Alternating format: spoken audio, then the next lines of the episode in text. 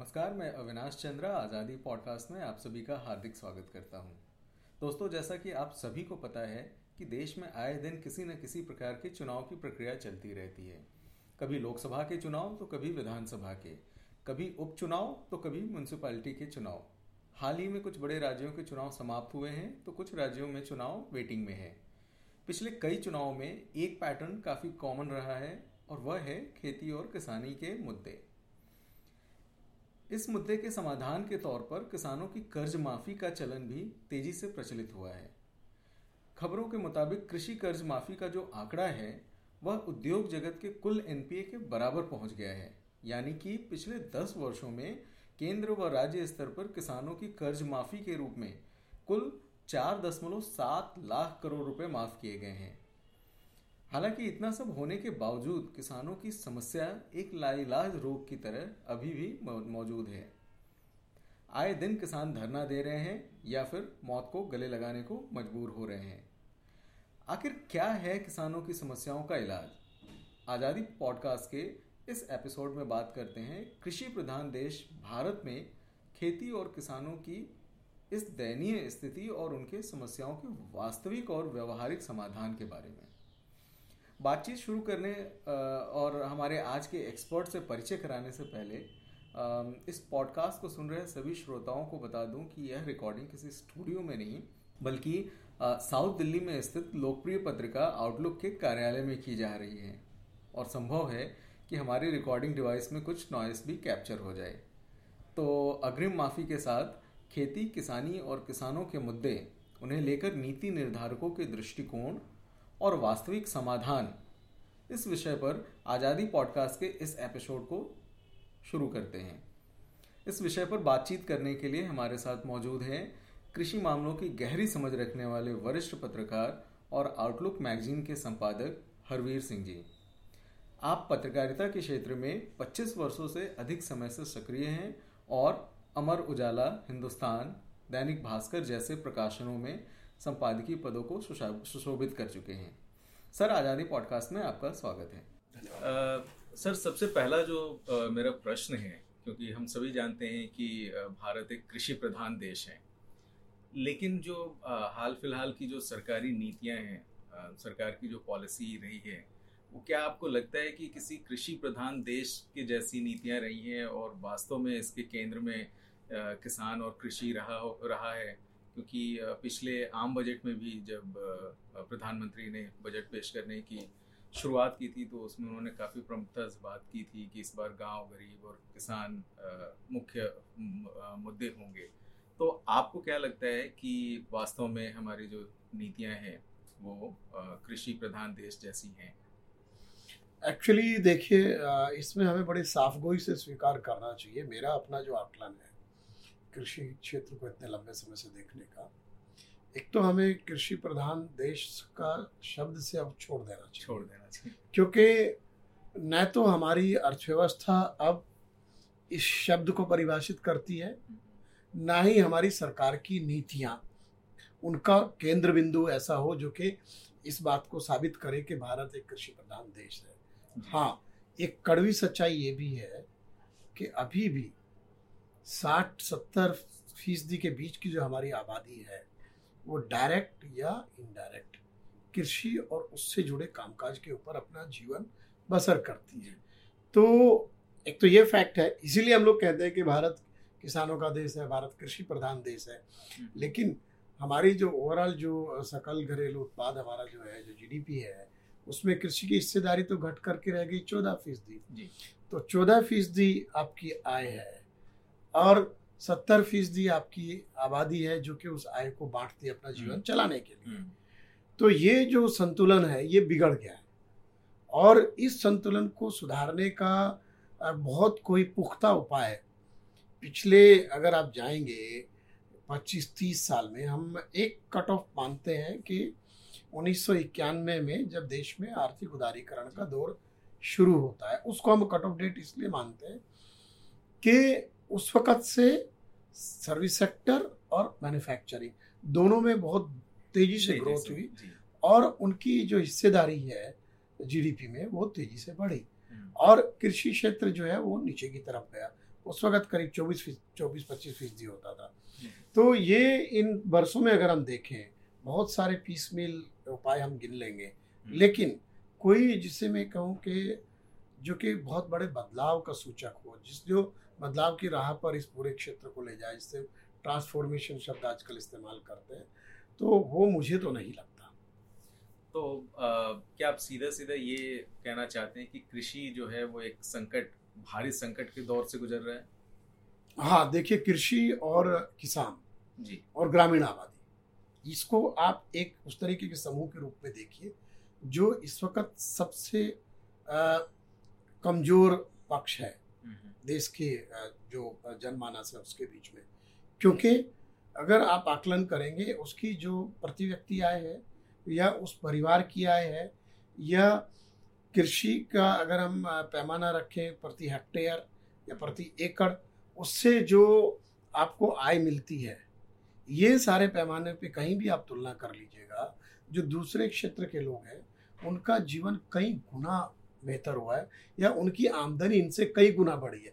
तो जो गुणात्मक वृद्धि हो रही है एक तरफ़ और एक तरफ़ आप क्रीपिंग मतलब कहते हैं रेंगते हुए बढ़ रहे हैं। और तो ये जो असंतुलन है ये असंतुलन बहुत भयावह हो गया है और इसका कोई ठोस उपाय नीति निर्धारक अभी भले सोचते हो लेकिन सामने तो नहीं ला पाए। सामने नहीं ला पाए। तो आप जो ये कह रहे हैं कि बहुत ही क्रीपिंग जैसा आपने बताया कि आपको लगता है कि क्या कृषि क्षेत्र में वृद्धि हो रही है? क्रीप करके भी वृद्धि हो रही है क्या? नहीं देखिए कि हमें थोड़ा पीछे जाना पड़ेगा। अस्सी के दशक में जो लोग एक थोड़ा एक जिनके पास एक सीमा के अंदर ज़मीन थी एक ये था और जो दूसरे क्षेत्रों में काम करते थे उनके जीवन स्तर में बहुत अंतर नहीं था। हम्म, उनके जो आमदनी थी उसमें बहुत अंतर नहीं था। तो एक तो हम ये देखें तो वो गोल्डन पीरियड था एग्रीकल्चर के लिए क्योंकि किसान खुशहाल हो रहा था वो घर बना रहा था वो ट्रैक्टर खरीद रहा था वो एग्रीकल्चर इम्प्लीमेंट्स ला रहा था वो खेती की और ज़मीन बढ़ा रहा था या वो खाली ज़मीनों को वापस लेके आ रहा हो हम्म, कृषि योग्य बना रहा हो या कंसोलिडेट कर रहा हो। तो वो एक अच्छा दौर था उनके लिए। हम्म, लेकिन उसके बाद जो है अगर जो हम नब्बे के दशक में जाते हैं तो उसका संकट बढ़ने लगता है क्योंकि एक तो उसकी लागतें बढ़ती हैं उसकी जो आ, ये जीवन स्तर में बदलाव आता है क्योंकि हम एक बहुत बड़ा विस्फोट देखते हैं समाज के अंदर भी। जीवन जीने का जो हमारा तरीका है वो बड़ी तेज़ी से बदलता है। और इसी बीच जो है वो इंफॉर्मेशन ब्लास्ट भी होता है सूचना का भी एक विस्फोट होता है। तो सारा कुछ एक समान दिखने लगता है। तो जो पहले जो ग्रामीण आबादी थोड़ा पीछे थी और जो शहरों और कस्बों में जो लोग थे, उनमें कोई वैसे जीवन स्तर में बहुत अंतर नहीं था। लेकिन एक तरफ़ हम विश्व से जुड़े और उसका एक्सपोजर हुआ और हमारे देश का एक बड़ा हिस्सा लोगों का बाहर की आय पर निर्भर होने लगा, क्योंकि उनको जो उनका जो एक तरीके से हम कहें कि जो अपर मिडिल क्लास था, जो शहरीकृत लोग थे, उनके लिए बाहर से कमाई के दरवाजे खुले। उनके परिवार विदेशों में जाने लगे और डॉलर आय में जाने लगे। और यहाँ पर उदारीकरण के चलते प्राइवेट सेक्टर का बहुत बड़ा एक्सपेंशन हुआ। वहाँ अपॉर्चुनिटीज़ आई। और नौकरियों के बहुत सारे अलग अलग कहें श्रेणियाँ पैदा होती चली गई जो कि पहले नहीं थी। हम्म, तो वो जो एक स्टक था कि सरकार में नौकरियाँ नहीं हैं फिर क्या करेगा आदमी? वो दरवाज़ा टूट गया लोगों को गैर सरकारी क्षेत्र में बड़े पैमाने पर आमदनी करने का अच्छा जीवन जीने का मौका मिल गया। हम्म, ये हुआ उस तरफ़ तो। लेकिन जो ग्रामीण आबादी थी वो एक तो शिक्षा में पिछड़ गई हम्म, क्योंकि शिक्षा का जो स्तर है उसमें बहुत भारी अंतर आ गया। हम्म, प्रतिस्पर्धा में वो लोग नहीं आगे आ पाए और दूसरे उनकी आमदनी उस तरीके से नहीं बढ़ी। तो ये जो एक इसके ऊपर जो मेरे ख्याल से गहन समीक्षा होनी चाहिए थी कि हम इस खाई को बढ़ने से कैसे रोकें। तो उस पर काम नहीं हुआ। तो आपको एक जो प्रमुख कारण आपको लगता है कि जो कृषि क्षेत्र में जो गिरावट आई है, वो कौन सा कारण आपको सबसे ज़्यादा लगता है? क्या लोग कृषि छोड़ के जा रहे हैं, ये सबसे बड़ा कारण है? या ज़मीन सीमित है और ज़्यादा जनसंख्या उसमें इन्वॉल्व हो गई प्लस नई तकनीकी क्षेत्र में नहीं आ पाई? आपको क्या लगता है कि कौन सा इसका सबसे प्रमुख कारण है। देखिए एक तो ये बात सही है कि जोत का आकार छोटा होता चला गया और लोग वहाँ से नहीं निकल पाए तो उसका बंटवारा हुआ पीढ़ी दर पीढ़ी। हम्म। और अब जो पीढ़ियाँ हैं उनके हिस्से बहुत कम ज़मीन आती है उस पर वो जीवन बसर नहीं कर सकते। ज़्यादातर लोग नब्बे पचानवे फ़ीसदी जो खेती हर लोग हैं वो अब उस ज़मीन के टुकड़े से अपना भरण पोषण अच्छे से नहीं कर सकते जो उनके पास है। एक तो ये फैक्टर है। दूसरे क्या है कि जब हम कह रहे हैं कि हमने सब कुछ बेड़ियाँ तोड़ दी। हमने बाज़ार की शक्तियों को अलाउ कर दिया कोटा परमिट हमने ख़त्म कर दिया। तो आपने ये शर्तें कृषि पर क्यों लाद के रखी? हम्म। अगर कभी किसी खाने पीने की चीज़ का या किसी उत्पाद की कोई कमी होती है तो हम तुरंत प्रतिबंधों की ओर चले जाते हैं। जी। किसान को खुली आज़ादी नहीं देते। नहीं देते। ठीक है। फिर हमने उसको एक जो सबसे कमज़ोर पक्ष है वो ये है कि उसको हमने स्ट्रक्चरल वे में संगठित नहीं होने दिया। हम्म। उसके संगठन बने वो कॉरपोरेट बनाए वो एक पूरी तरीके से ऑटोनोमस कॉपरेटिव स्ट्रक्चर में जाए ये हमने नहीं बनने दिया। जो नाम मात्र के लिए काम किया उसमें या तो ब्यूरोक्रेटिक कंट्रोल रहा या फिर पॉलिटिशियन ने उसको अपने राजनीतिक हितों के लिए इस्तेमाल किया। तो वो बार्गेनिंग करने की उसकी जो क्षमता थी। देखिए सबसे बड़ी खामी आती है कि उसको दाम नहीं मिलता। हम्म। उत्पादन वो फिर भी कर रहा है हमारा उत्पादन बढ़ता जा रहा है। और अगर हम कुछ उत्पादों के मामले में अगर आप देखेंगे तो देश के कुछ हिस्से खाद्यान्न उत्पादन के स्तर में वहाँ पहुँच गए हैं जो दुनिया में एक साल में एक हेक्टेयर में इतनी उपज लेने में हम दुनिया के शीर्ष स्तर के जो उत्पादक राष्ट्र हैं उनके साथ खड़े। हम्म। तो उसमें कोई दिक्कत नहीं है। लेकिन ये भी है कि कुछ इलाके ऐसे हैं हमारे देश में अभी भी जहाँ उत्पादक का स्तर बहुत कम है या सिंगल क्रॉप सिस्टम है आधे साल ज़मीन खाली रहती है हम्म। क्योंकि वहाँ पर सिंचाई की सुविधाएँ नहीं है तो एक तो ये पहलू रहा है कि उत्पादकता भी बढ़ी है नया टेक्नोलॉजी का जो बदलाव है उसने फ़ायदा किया और नए तरीके की जो वैरायटी जो है जो बीज हैं या ये सब आए या प्लांटिंग मटेरियल आया। तो इसमें कोई दिक्कत नहीं है क्योंकि अभी हम लोग जहाँ खड़े हैं 300 मिलियन टन के आसपास और हॉर्टिकल्चर में हम उससे भी आगे निकल गए हैं दूध का उत्पादन हमारा बहुत बढ़ा है ये सब हुआ है। तो लेकिन जब बात आती है कि इसमें ये जो उत्पादन है क्या ये वैल्यू में बदल के किसान के हाथ में जाता है क्या इसका? हम्म। जो है वो नहीं हो पाता। और दूसरे क्या हो रहा है कि इसमें पहले जो कोशिशें हुई थी सातवें दशक में आठवें दशक में उन पर लगाम लग गया है। सरकारों ने अपने पाँव पीछे खींच लिए हैं। तो उसको सुदृढ़ करने के बजाय अब उससे मुँह फेरने का दौर शुरू हो गया है। मुँह भी फेर रहे हैं और उसको जकड़ भी रखा है जंजीरों में। तो एक और सवाल सर मेरा कि जैसे हम आमतौर पर देखते हैं कि सरकार जब नीतियाँ बनाती है किसी और क्षेत्र में जैसे आपने सेवा क्षेत्र या उत्पादन क्षेत्र में आपने बताया। तो अक्सर ये आरोप लगते रहते हैं कि जो सरकार है वो उत्पादकों को देखते हुए नीतियाँ बनाती है और उनके हिसाब से सहूलियतें प्रदान करती है। अभी अर्थव्यवस्था में इतनी मंदी का दौर चल रहा है तो बहुत सारे उनको सपोर्ट भी दिए जा रहे हैं। लेकिन अक्सर होता है कि जब किसानों की बारी आती है तो वहाँ पे उपभोक्ता को देखकर सारी नीतियाँ बनाई जाती हैं। जैसे ही रेट थोड़े बढ़ने लगते हैं तो आयात निर्यात को लेके नियंत्रित किया जाने लगता है कीमतों को नियंत्रित कर दिया जाता है इस पर आप क्या कहेंगे? देखिए आपने सही कहा है कि एक तो जो नीतिगत प्रक्रिया है उसमें किसानों का प्रतिनिधित्व नहीं होता। नहीं। और जब सरकार फैसले लेती है ना उनके साथ सलाह मशविरा करती है ना ही हमारा नीति निर्माण की जो प्रक्रिया है उसमें पारदर्शिता है हम्म। कि हम ये करना चाहते हैं तीन महीने तक देश के सामने रखें और सब लोग अपनी राय मशवरा दें और उसके बाद फिर उनकी बातों को समाहित करके आप नीति बनाएँ। तो आप क्या करते हैं? आप एकेडमिशियन को बुला लेते हैं। हम्म। ठीक है? जो किसानों के प्रतिनिधि हैं जो उस विषय को जानते हैं या उनके बीच के लोग हैं उनको क्या चाहिए? उनको आप कभी शामिल ही नहीं करते। तो ये जो टॉप डाउन अप्रोच है बॉटम अप की बजाय ये तो ज़मीन से जुड़ा मसला है। ये तो बिल्कुल ही ज़मीन का है। तो ज़मीन से आपको सीखना पड़ेगा कहाँ क्या हमें करना है। आप ऊपर से लेके आते हैं। तो इसीलिए वो कामयाब नहीं होता। प्लस वो भी आधा अधूरा होता है। आप देखिए किसी भी उसमें जब कोई भी कॉरपोरेट या कोई भी कंपनी कोई भी इवन सर्विस सेक्टर में भी जब कोई आदमी अपना उत्पाद बाज़ार में लेके जाता है वो अपनी सारी लागतें शामिल करके उस पर अपनी कैपिटल कॉस्ट जोड़ के और एक मुनाफा भी चाहता है जिससे कल को उसको बचा था वो उसका विस्तार हम्म। करे। यहाँ घाटे घाटे का सौदा है। एक तो जो कैलकुलेशन होती है सरकार को दो दर्जन जो कृषि उत्पाद है उनका न्यूनतम समर्थन मूल्य तय करती है। उसका जो आकलन है उसको लेकर के सवाल उठते हैं।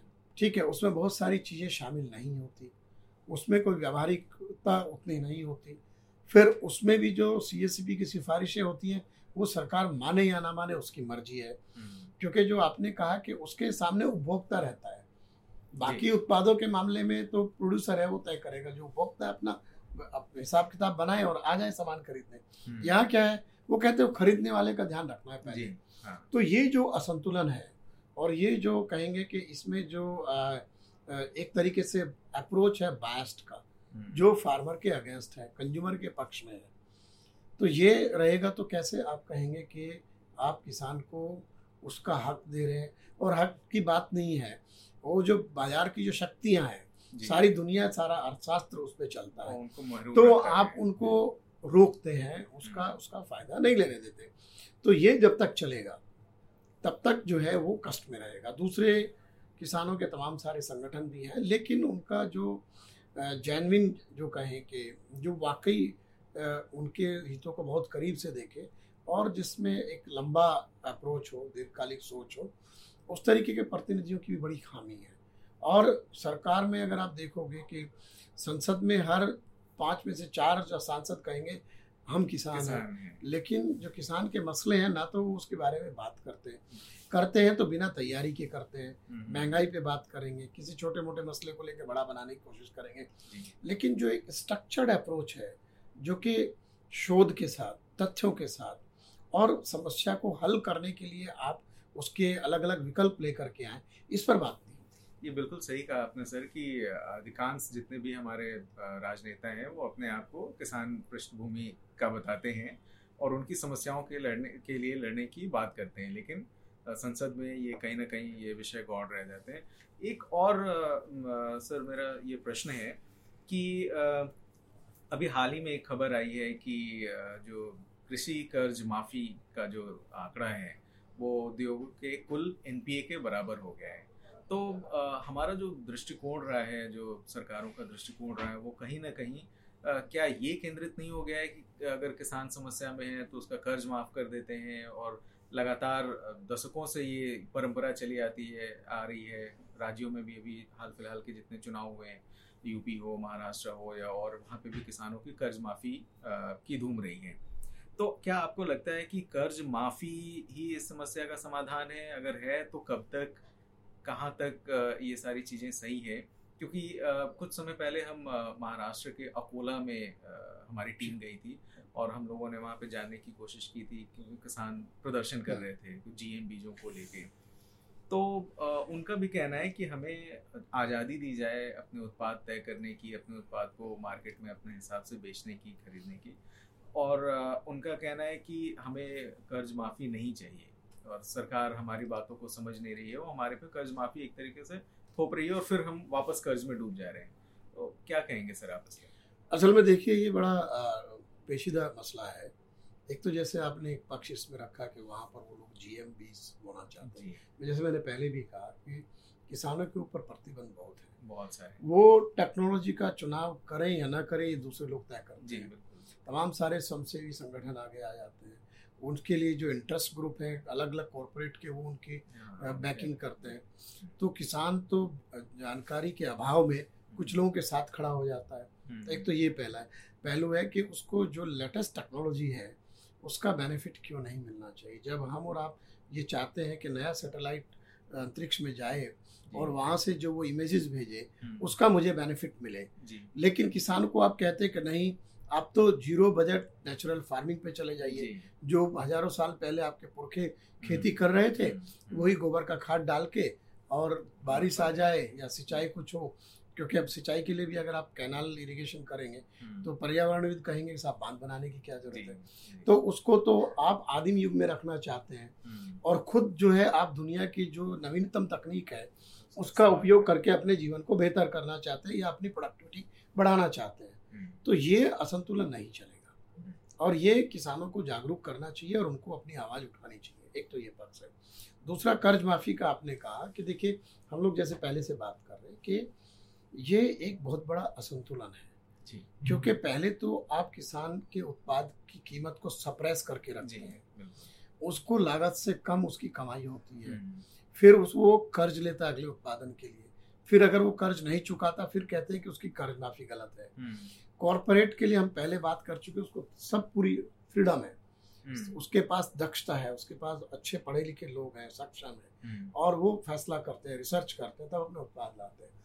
उसके बाद भी हमारा जो एनपीए है जी। वो तो दस लाख करोड़ को पार कर गया। जी। ठीक है एक एक कंपनी दो दो लाख करोड़ एक एक लाख करोड़ जो है उसमें आ, उनका इंसॉल्वेंसी बैंक्रप्सी का जो हम्म, कोड में रिजोल्यूशन हो रहा है। हम्म, तो यहाँ किसान किसी का दो हज़ार है किसी का दस हज़ार है किसी का पचास हज़ार है।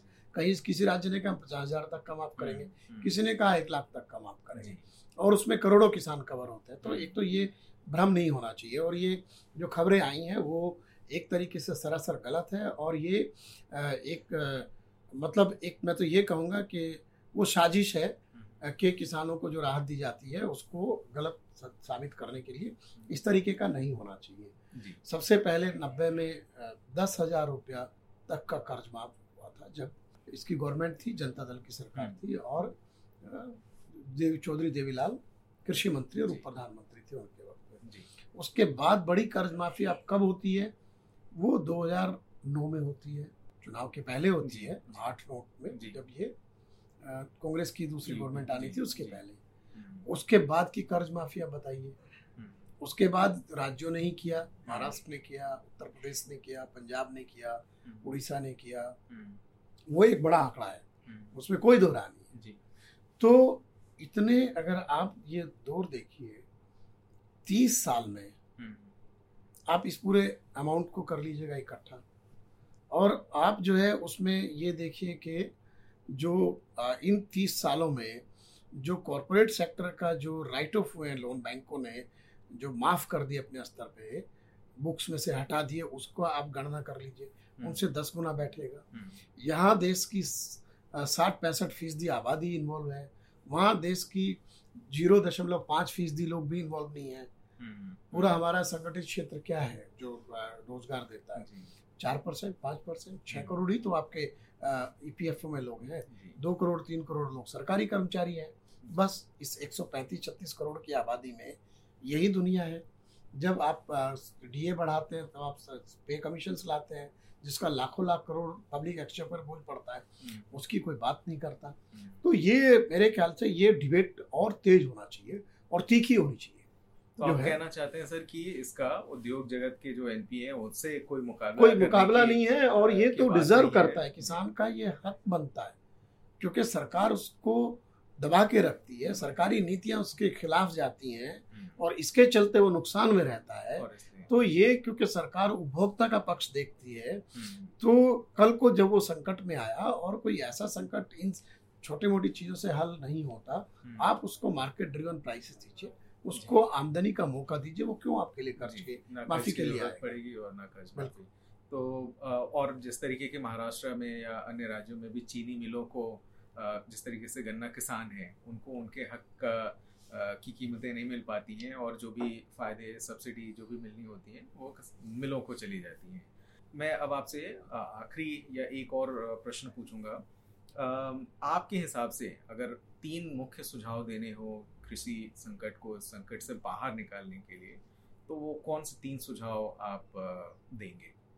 देखिए मेरा मानना है कि जो एक जो कृषि ढांचागत सुविधाएँ हैं सिंचाई की विपणन की और ट्रांसपोर्टेशन और स्टोरेज की जो। मॉडर्न हो हम्म, टेक्नोलॉजी ड्रिवन हो हम्म, सूचना तंत्र जिसमें एकदम लेटेस्ट हो हम्म, उसके ऊपर सबसे ज़्यादा निवेश के लिए सरकार को काम करना चाहिए। पहला। दूसरा ये है कि मार्केटिंग में किसानों को पूरा फ्रीडम देना चाहिए हम्म, और उनको अपने संगठन बनाने के लिए प्रोत्साहित करना चाहिए बिना ब्यूरोक्रेटिक कंट्रोल के बिना राजनीतिक दखल के और कोऑपरेटिव बनाएँगे तो ज़्यादा बेहतर होगा। वो एक पूरे देश में एक कॉमन कानून होना चाहिए हम्म, जिसमें किसी राज्य सरकार का कोई भी दखल या केंद्र सरकार का नहीं होना चाहिए। हम्म, जैसे कंपनीज़ एक्ट में कंपनियों के रेगुलेशन के लिए बाहर सरकार देखती है ये नियम है आप अपना काम कीजिए। वैसा ही उसमें होना चाहिए कोई ब्यूरोक्रेटिक या पॉलिटिकल दखल नहीं होना चाहिए जिससे कि वो कलेक्टिव बार्गेन की उनके अंदर क्षमता है हम्म। और जो नीतिगत मसले हैं वो एक्सपोर्ट इंपोर्ट के हों या घरेलू बाज़ार से संबंधित हों या उनके जो इनपुट हैं खाद पेस्टिसाइड बीज हम्म, वो सबसे संबंधित हो आपका जो क्रेडिट है उससे संबंधित हो उसमें किसानों की पूरी भागीदारी सुनिश्चित करें उनकी राय मशवरा लें न कि आप टॉप डाउन अप्रोच से काम करें आपको। बॉटम अप लेना चाहिए। और जितना इंफॉर्मेशन को आप सूचना जो कृषि से जुड़े जो आंकड़े हैं वो हम्म, बहुत पुराने होते हैं वो लेटेस्ट नहीं होते उनको आपको अपडेट करना चाहिए जिससे कि किसानों को भी पता हो कि वो कहाँ पे खड़े हैं उनका क्या उपज है उनकी क्या उत्पादकता है उनका बाज़ार क्या है देश में खपत क्या है और दाम क्या चल रहा है और कैसे उसको लेकर के वो बाहर जाए और कैसे अपना फैसला करे। We have to make agriculture business उसको कारोबार बनाना चाहिए जो कि जिसमें एक बैलेंस शीट हो और वो भी देखे अपना फ़ायदा मुनाफा कैसे करना है उस दिशा में हमें किसानों को ले जाना चाहिए और सरकार को इसमें मिनिमम अपने भूमिका रख के बाहर जाना बहुत मेरा बहुत महत्वपूर्ण बात आपने कही है कि इसे कारोबार के जैसा देखना चाहिए और बतौर कारोबारी उन्हें अपने फैसले लेने के लिए उन्हें आज़ादी होनी चाहिए।